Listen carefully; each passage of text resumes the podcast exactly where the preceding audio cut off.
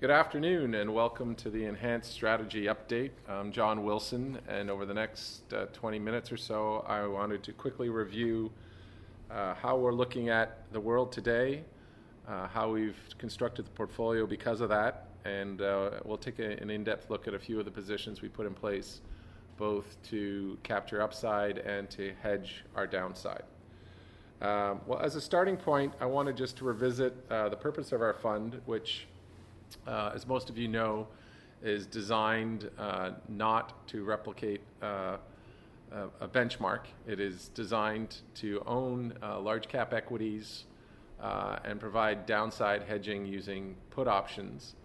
Within that uh, construct, we also hedge out currency risk.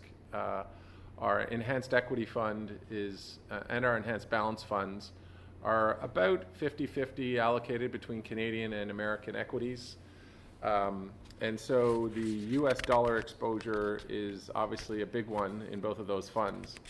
Uh, over the 13 or 14 years we've been running the strategy, uh, we have always run with uh, currency hedging in place, primarily because, uh, as most of you will have noticed, it can be very difficult to predict uh, which way the currency is going to move. There are many, many, many variables uh, that drive that. And so um, in fact, at the moment, we're entirely hedged on US dollar exposure, and we've been that way uh, for the entire uh, year to date uh, um, period from the, beginning of 2017. Um, within our uh, equity allocations, we also look at uh, our exposures very differently than the market generally. we don't work to an underweight, overweight kind of metric.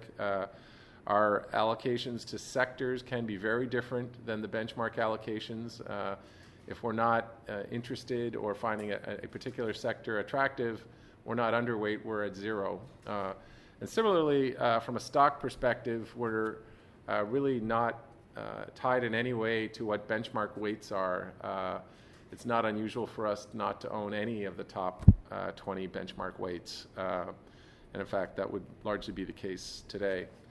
Um, and finally, uh, another thing making our, our strategy different is we do use options a lot to help uh, mitigate risk in our portfolio, both generally with market uh, protection, with uh, market put options, but also individually on uh, single positions. We often will have options allocated to those positions to help mitigate risk around events such as earnings season or other catalysts that are on the horizon. Uh, so, all of that said, our, our goal has uh, always been to reduce the downside experience uh, much more than the upside experience. Uh, that has been more difficult to, uh, to do than we would like uh, the last year and a half or so. Uh, it has improved pretty meaningfully over the last six months. Um, effectively, really, since the start of Trump's reign as president of the United States. once he won the election, the focus of the market has largely moved away from the Fed, where it was 100% focused prior to the election, and spent a lot more time trying to discount what the potential impact of the various moves Trump has floated uh, might be.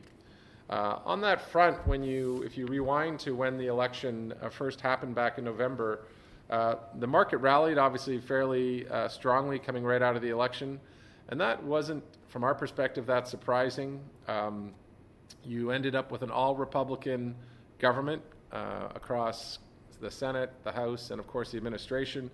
And historically, all Republican governments uh, have offered promise to markets really along uh, a few key areas uh, and some specific ones that people became used to over the last uh, eight years of Obama's reign. Uh, first of all, one thing people hoped for was that we get away from this constant rolling crisis of permanently or, or consistently threatening to shut down the government. Uh, secondly, um, related to that, there was this uh, ongoing game of chicken with the debt ceiling. Uh, and thirdly, uh, a Republican Congress had really not allowed a Democratic administration to really drive much fiscal stimulus for the U.S. economy, and it was an ongoing fiscal austerity. Uh, ironically, now that the Republicans are in charge, uh, all three of those seem to go away. And historically, if you look at Republican administrations and Congress, uh, there's really three things they tend to focus on, all three of which markets, equity markets, certainly generally like. Um, one, they tend to be very pro business and so focused on deregulation. Secondarily, um, taxes is always a constant uh, plank in the Republican platform, and certainly that's the case with Donald Trump and this Republican Congress. Uh, they want to lower taxes. And finally, um, uh, spending is historically, as much as uh, Republicans often like to position themselves as fiscal conservatives, the history is actually they are big deficit spenders, and in particular related to increasing defense spending. Uh, something that happened under uh, Reagan and Bush, and uh, again, something that Trump is talking about doing. Uh, all of this was sort of magnified by an understanding, in our view, from the market that um, Trump was unique, even in the context of a Republican driven administration, in that, uh, you know, he's not limited by, you know, traditional economic thought. and some would argue that's because he doesn't understand traditional economic thought. Uh, and I might argue that even if he understood it, he wouldn't care. Uh, in other words, uh, what you might get with Trump was that he could cut taxes a lot, um, more than might be uh, uh, reasonable with a long term view, because in his mind, he's not around for the long term and he doesn't really understand the implications. So, um, so, so the market over the short to medium term might really like a very large tax cut, and certainly that's something that Trump had promised.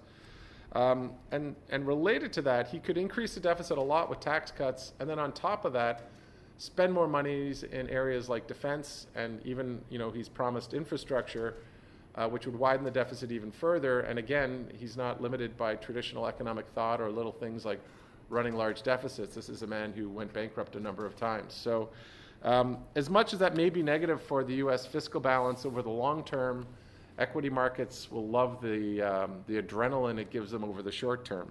And I think we saw a lot of that uh, coming out of the election in November.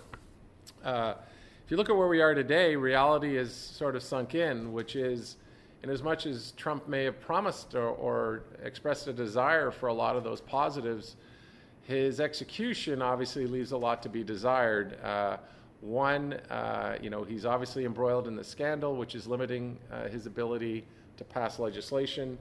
Uh, but secondarily, he's you know really proven uh, not just he, but his the people around him have proven to be real rookies in terms of getting legislation to Congress. Uh, first of all, they went after um, the hardest thing first, which was health care, a very complex issue which Republicans really have no um, no single view on. They're very fragmented around what they think the right answer for healthcare is.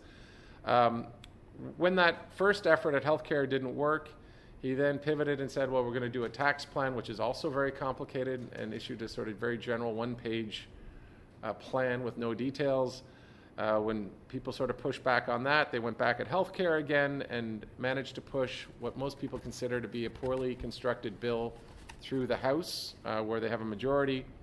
Uh, and now they're in the situation where the Senate Republicans, in fact, have already said they don't even consider that House bill a starting point. They're going to do their own health bill. Um, and, and really, now that they're stuck in that process, it's going to delay any attempts to get tax reform through uh, this year. So, where that leaves us at this point are the thing the market was hoping for the most, uh, which was a big tax cut, has largely been pushed out of 2017 and is in fact now backlogged or stuck behind getting this healthcare bill sorted out, then negotiating a new debt ceiling, and then passing a 2018 budget.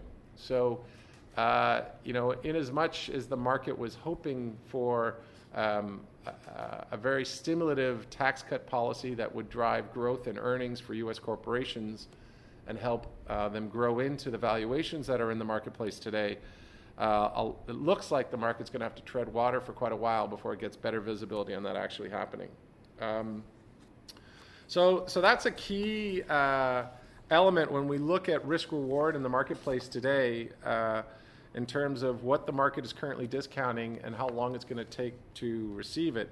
Uh, if we go through the, the key elements that the market would like to see, the one that seems to be happening and, and we think offers some positives is clearly deregulation. That is something that Trump can control both through executive orders and executive appointments. Uh, he is re- reconstructing the SEC to be much more pro-bank and pro-financial uh, industry. So um, we do expect and are already starting to see lots of chatter about uh, watering down of Dodd-Frank and even the Volcker rule, um, um, all of which is quite positive for the financial industry. Uh, and obviously, uh, the second area of, of, heavy regulation under Obama that he is uh, moving at a very quick pace to unwind almost totally is environmental regulation. So we just uh, had the G7 meetings last week where uh, Trump and the U.S. refused to sign on to the Paris Agreement. Uh, he's already been rumored to have told his associates that he's going to pull out of the Paris Agreement.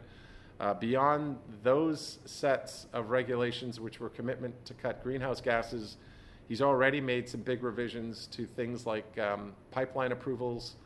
Uh, he's approved, you know, already um, granted approval to the Keystone XL pipeline crossing uh, that Obama and um, and Clinton had turned down. So, so those two areas, financials and environmental related industries, uh, are going to see major changes in regulation, and that's already starting to happen, and that, that can be quite positive to some of those underlying equities. The second major area the market wants, of course, were taxes. Um, any tax reform we do get now is already looking to be much more modest than what had been promised. Trump originally was looking at a 15% corporate tax rate, down from 35 currently. Uh, best case now, most people seem to think 25% might be the best they can get away with. Um, uh, a second key element of that was mandatory repatriation of offshore cash. Um, there's up uh, over $2 trillion of U.S. cash held uh, by corporations held overseas. Um, the, the proposal seems to be to bring that back at a, a much reduced tax rate, not the 35% tax rate, but an 8 to 10% tax rate. Uh, and then all the other elements of the tax plan uh, are really not gaining ground and appear to be largely dead, including things like the border tax. So, uh, you know, if they can do something on taxes, it's going to be much more modest than what was originally proposed. Um, and it's doubtful that that even happens uh, in this year because of the leg- legislative agenda and backlog driven by healthcare and the budget. Uh, finally, defense spending. Uh, you know, but Trump's budget proposal uh, proposed dramatic cuts in non-defense spending, almost uh, fatal cuts for a number of departments, including the EPA, the State Department, uh, Food and Health, the National Institute of Health, even to, even to children's lunch programs, while meaningfully increasing defense spending. Uh, just about everybody in Congress considered that dead on arrival, including the Republicans in the House. So, um, defense spending, we'll see. I think it is likely to go up uh, but it will be part of the budget negotiation process and probably won't uh, meaningfully kick in until next year. Uh, areas that uh, we don't think are going to meaningfully uh, help the market or, or help their related industries. Uh, certainly, healthcare is going to be challenging. It was challenging under Obama, and it's going to be challenging under Trump. the reality is, the Republicans do not have a, a solution that they agree on for healthcare. It is uh, the largest part of the economy now in terms of where spending goes. Uh, and it does risk tying up Congress arguing about it between the Senate and the House, which limits potential progress in areas the market does want, like taxes. Uh, and primarily that's because to pay for some of the tax cuts, Republicans are hoping to save money on health care, and that's proving to be a difficult area to agree on. Uh, infrastructure investment is something there was a lot of chatter about right after the election. We do not think that is something people should materially count on. Those stocks related to infrastructure investment have actually done quite well. Uh, we would fade that trade. I, I do not think uh, that is something that is going to play out in either 17 or 18. Uh, and finally, trade. Um, I guess I would say our level of concern over trade has risen since the election. It was always going to be an area that Trump appeared poorly educated on and somewhat militant about. Uh, he has not backed down. Uh, you know, just recently talking about uh, Germany and the imbalance uh, on cars. He has a fairly irrational focus on looking at what I call bilateral trade.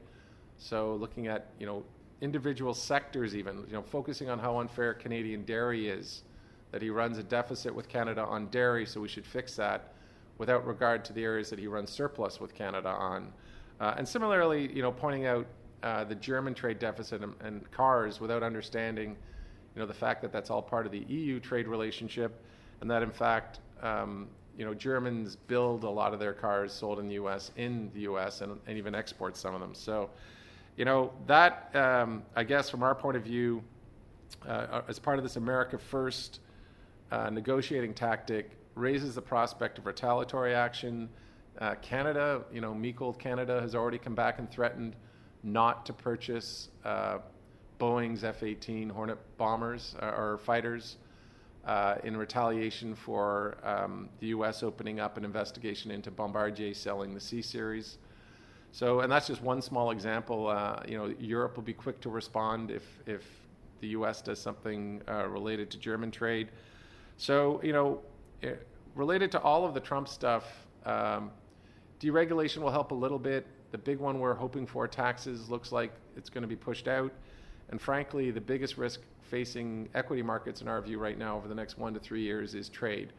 Um, he, he certainly appears committed to pursuing this idea that he should be neutral with trade with everybody or better, which is clearly an impossible uh, outcome. And, um, and if they push through America First type sanctions and tariffs, similar to like they've done already on softwood Canadian lumber, uh, that risks tipping us into a global growth problem over the next few years as trade becomes increasingly limited. So, with all that in, um, in context, I wanted to take you through our positioning in the portfolio uh, and some. Uh, we'll take a look in, in focus at some some areas we are uh, paying a lot of attention to right now. Um, our portfolio has really got three key elements at the moment. We always have a diversified equity book, and we'll touch quickly on what the sector and, and name exposures are there and why we're there. Um, we're going to touch quickly on Europe. We do think that's a relatively attractive place to be right now, uh, and there's some interesting ways to gain exposure there. And thirdly, obviously, we'll, we'll talk about our market hedging. Um, hedging is, is right now as cheap for us as it has almost ever been. Uh, volatility is incredibly low. Um, eh, we, have been touching all-time lows over the last month, and um, not only is it very low, but the pricing curve uh, for options is very inefficient right now, allowing us to build a hedging portfolio that's very cheap. Uh, so we'll talk a bit about how we're doing that. Uh, in terms of our equity book, uh, as always, we're a very diversified, very large cap. Our average market cap now running around 65 billion. Um, our biggest weight, uh, it sounds uh, a little unusual, but uh, our largest weight at the moment is energy. Uh, I know energy has not been a great performing sector this year. Um, it's probably not really fair to, to, call energy energy in our case. Um, of our weight, which is roughly 20% of the portfolio, 18% of it is related to pipelines and, and utilities. Um, that's a fairly defensive orientation uh, with a lot of yield. Our biggest position are the subscription receipts on AltaGas. Um, AltaGas made a major uh, acquisition of U.S. assets last year. Um, the subscription receipts were issued. Uh, um, they have a value of $31. Uh, we expect the deal to close early in 2018. Uh, if the deal does not close, we get $31 cash back. The receipts trade at just over $30 today. And in the meantime, we earn a 7% monthly dividend, um, well, 7% annual de- dividend collected monthly. So if the deal doesn't happen, we'll get our $31 back, which is above where the receipts are, and we'll get to keep all those monthly dividends. If, on the other hand, uh, the deal does close, it's very accretive to cash flow, and their dividend payment will, uh, in our view, go up meaningfully. Uh, and so we think there's good upside in the stock on that basis. So AltaGas, not really an energy play per se, but is formally in that sector. Uh, the two other pipelines we have uh, related to, uh, to our energy book are TransCanada Pipe and Enbridge. Both have held in fairly well over the, the downdraft in energy this year. both pay an attractive dividend, and both have projects primarily in the U.S. that can drive growth over the next five to six years in a better regulatory environment uh, and looking at EBITDA growth uh, in the double digits, above 10%. So we think those are attractive. Uh, the, the only producer we have is actually Suncor, uh, and we have that for, for a reason, which is we're not bullish on energy prices, on crude oil in particular. Uh, but Sun, Suncor is protected by owning all of its downstream refining assets. Um, beyond that, it, it's benefiting from the uh, very accretive integration of the Syncrude assets they got from the Canadian Oil Sands acquisition last year. So, uh, yes, we have a 20% exposure to energy, but it's actually um, not volatile at all and uh, pays us a very nice yield and has very attractive assets in our view. Uh, our second biggest allocation is technology. Um, really, three uh, positions there. Uh, Fiserv, uh, a large U.S. Uh, technology company, really providing um, uh, data services to the financial industry. It's been an excellent stock, steady grower. It's not cheap, but very high visibility into its growth rate, and we think a lot of room to keep expanding its addressable market. Um, another big position for us in technology has been CGI Group in Canada. Um, also, we think uh, set to benefit under Trump uh, with his Buy American focus. Uh, they have uh, their entire U.S. business is actually um, performed by 8,000 U.S. employees that they have, U.S. citizens. They have a lot of government work. Uh, a lot of most of their competition is offshore in India and we think they're set to benefit from a greater focus on uh, providing outsourced business to onshore companies. Finally, in technology, we've also added um, Real Networks, uh, recent IPO uh, uh, in Canada. Most of their business, almost all their business in the, in the US, they provide um, networked appraisal services to the largest US mortgage lenders. Uh, it's effectively um, consolidating and disrupting uh, a legacy old business that was largely done with manual labor. Um, they are a terrific company that has uh, got a, an amazing growth path in front of them. We think over the next few years they can grow revenue uh, and EBITDA at a better than 25% CAGR. Um, so that's really our technology exposure. Uh, I want to touch quickly on some of the other sectors, including financials. We do not own any Canadian banks. Our, our, expect, our exposure in financials is primarily um, in Canada, Manulife. Uh, if Trump does succeed in stimulating and steepen the yield curve, uh, then Manulife is set to benefit. Um, so that, that was one where one place we're allocated, and the other is the Intercontinental Exchange, uh, which has broad exposure to options, futures, um, and equity trading markets globally, increasingly uh, grow, growing its revenue through data services, not through trading volume. Um, so those, you know, we're really not exposed to Canadian banks at all, uh, nor to the mortgage industry and some of the recent hiccups there related to home capital. Other areas of exposure include um, really the real estate infrastructure market with uh, Brookfield Infrastructure and Brookfield Property. Um, the healthcare market with uh, United Health and Danaher. Uh, we have some exposure in staples with uh, Pepsi in the U.S. and Couche-Tard in Canada. Uh, well, largely a U.S. company now. And finally, in consumer, uh, our big exposures are Comcast and Home Depot. Um, now, I wanted to quickly talk about uh, European equities. Um, when we looked at the U.S. market, and as much as we like the companies we own, uh, in general, our, our North American book is relatively cheap compared to the market, but not what we would call absolutely cheap uh, compared to where we were three or four years ago. Um, and, you know, given that we're eight years into a bull market uh, and that um, earnings estimates ha- have generally come down each year and the multiple has generally gone up each year, uh, it doesn't feel like the risk reward is, is hugely attractive. I understand the market's near its highs and it keeps pushing higher, largely led by a small group of technology stocks right now. But um, you know, our job is to understand how much upside we're being paid for and how much downside exposure there is, and that, that balance feels a little bit out of whack right now. Um, on the other hand, Europe looks fairly, on a relative basis, very attractive to the U.S. and um, and and has the potential, in our view, to be actually absolutely cheap. Um, and so, you know, we looked at that for from through a couple of lenses. First of all, just European equities generally, uh, and as much as they've done well this year, have really not gone anywhere for the past two years. Uh, they're back to where they were in 2015. Um, if you look at European equities relative to the S&P uh, and look at the 12-month forward PE on a relative basis, um, uh, European equities were on an absolute basis, or sorry, relative basis to the S&P, very, very cheap earlier this year. As they've outperformed the S&P so far this year, that, that cheapness has come in a little bit, but we would note that uh, the forward PE for the S&P is likely to come down. It's still, it's already started to come down this year, and is likely to come down more. Whereas in Europe, we think the opportunity is there for the PE to at least stay where it is or even come up. Um, you know, the Europe, Europe is coming out of a period of very low growth where earnings estimates have been quite muted. Um, and so this year, earnings are actually set to grow faster than the US. Uh, the economic surprise ind- indices in Europe are, uh, are holding at a very high level where the US has come off quite a bit.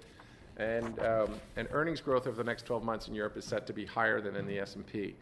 So all of that says, you know, European valuations are already at a 10 or 15 percent discount to uh, the U.S. and uh, earnings estimates are are already higher than they are in the U.S. in terms of growth, and and are likely to be cut a lot less than the U.S. and even maybe have some upside in them. You can add to that the fact that the euro is quite cheap relative to the U.S. dollar. Uh, it's off about uh, a little over 20 percent over the last couple of years. Um, and clearly, uh, that has um, been a function of the ECB being very dovish and the uh, Federal Reserve uh, starting their tightening process. But it appears that the ECB is approaching an inflection point where they're no longer easing and are looking at starting to tighten. And we think the euro can uh, start to recover and has already started to recover this year. As a result of that, you have a kind of double whammy where both European equities could do quite well and the underlying euro could do quite well. And so when we looked at which instrument you would want to have to have exposure to that, we came up with the FEZ, the FEZ. It's an ETF priced in euros for the Euro Stoxx 50 index, which is Europe's version of the S&P. And that uh, allows us to play a broad uh, spectrum of European equities uh, we have chosen to do it with options. Uh, we did a very successful option trade around the French election uh, where we owned upside calls on the Fez, um, and uh, that played out for us uh, quite well as um, the French population voted for the mainstream candidate, not the right wing populist candidate, and both the euro and, Euro- and European equities rallied as a result. Uh, we've rolled that trade into another option trade where we've um, sold a downside put spread uh, to own upside calls out to January of next year. We did that trade for free. So the premium we received for selling the downside put spread paid for our upside calls. Uh, it limits our downside because it's a put spread and gives us open ended upside um, with a significant period of time. Um, so we, um, we think that trade, that is our, actually our largest single position in the fund at this point, uh, and that is on top of that equity book uh, that I talked about earlier. Uh, in terms of hedging uh, the book, um, I mentioned at the beginning that this has been uh, one of the cheapest times ever to hedge the portfolio, and that's not just a function of low volatility, it's a function of the way volatility is pricing across the curve. Um, within the last couple of weeks, uh, we reached the all-time low in the VIX, which is the, the nominal reading of volatility in the S&P 500 um, which is down in the with a nine handle on it. Um, it used to be a, a, more normal reading was in the you know mid-teens. Uh, we got down to this level uh, at 2000 in 2007, just before the financial crisis, and before you know the other time before that we were this low was way back in the early 90s when volatility and option markets were really just taking hold. Um, so at, at, this level, what ends up happening is um, people decide, you know, markets keep moving higher. There's really not been a major setback for a long period of time. And um, people decide that it's easy to what we call sell volatility. They sell downside put exposure because it feels like free money. Um, another way to think about that is picking up nickels in front of the steamroller. You know, AIG thought it was really free money to sell CDS on mortgages um, until 2008 hit and they, they went bankrupt. So, um, th- there is a lot of that going on right now. Um, it does really compress the price of buying protection on the S&P, which is nice. Uh, but interestingly, um, there's so much selling of S&P downside that it's actually even cheaper than areas that we think are more defensive than the market generally. So areas like staples or utilities or REITs um, uh, offer higher prices than what you have to pay to buy protection on the S&P itself. So what we've done is sold protection, sold downside puts on those areas like utilities and REITs and staples, and use that premium to buy even more protection on the S&P itself. And our logic is simply that if the market rolls over, um, the S&P will obviously go down, and we own a lot of those puts, so we'll, we'll make money there. But more reasonably, people will rotate back into defensive sectors. So those sectors will really not go down nearly as much, meaning that we could actually make money on both sides of that trade. Um, uh, we've been having that trade on uh, for the last couple of months. Uh, the market hasn't gone down, uh, nor have those sectors. So uh, we did the, the trade for very little money, uh, and it really didn't cost us anything over that period. And we're rolling it out now for another couple of months because we can still do that. Um, so for very little money down, we end up with a very, very tight curve. Uh, now our curve moves around as the return of the portfolio moves around, but um, w- you know we've not really historically been able to carry this tight a curve because it simply just costs too much money. So we're much tighter than where we've been historically uh, because uh, we're able to do it for um, like 10% of what it would normally cost us, which is crazy. Um, you may not notice it in the portfolio because there hasn't been downside in the market really. Um, but, uh, but if we can carry it for close to free, then why wouldn't we do that? And, and we think that's the right thing to do. So, with all of that, um, you know, we kind of look at the market today, and uh, it's not hugely attractive to us uh, on a risk reward basis. But uh, that said, we understand the market can keep going higher, um, and there's some reasons why it could. Uh, earnings, you know, had a, a, pretty good first quarter on a year-over-year basis. You know, a big help to that was energy. You know, the price of oil was up almost twofold on a year-over-year basis, so clearly that helped make earnings look a lot better generally. Uh, but you know, U.S. earnings and growth, we're, we're, not looking for them to to go negative or anything. We think they will grow better than they have largely in the last 18 months. Certainly, that would be even better if tax cuts did manage to get uh, passed through. Uh, we don't see an imminent recession right now, either North America or globally. Uh, ratcheting up of trade tension could certainly accelerate the onset of a recession, so it's something we're watchful for. But right now, uh, there's no sign of that, uh, no sign of a recession coming in as much as the Fed is raising rates very slowly, I think everybody would have to agree that globally central bank policy is very accommodative and that's supportive of, of current equity prices. And probably, maybe most important, um, you know, sentiments remain skeptical of a rally to meaningful new highs. And uh, as long as there's non-believers, there's room for the market to go higher. So you know, we're uh, our job is not to catch every last inch of the upside. You know, regardless of where it comes from or how much risk, risk is associated with it. We're going to try and own um, positions where we feel the upside is much bigger than the downside, uh, like we're doing with Europe uh, and and to a large extent the rest of our equity book, uh, and hedge ourselves accordingly in case um, in case something surprising does happen and the market finally decides to go down at one point, which which we all know it will. So with that, uh, I'm going to um, I'm going to close my remarks. Uh, as always, please reach out to uh, any of our salespeople uh, if you have any questions or or uh, things you'd like to discuss, and they will get in touch with me, and we will uh, work with you to um, to resolve all those questions. And with that, have a great day.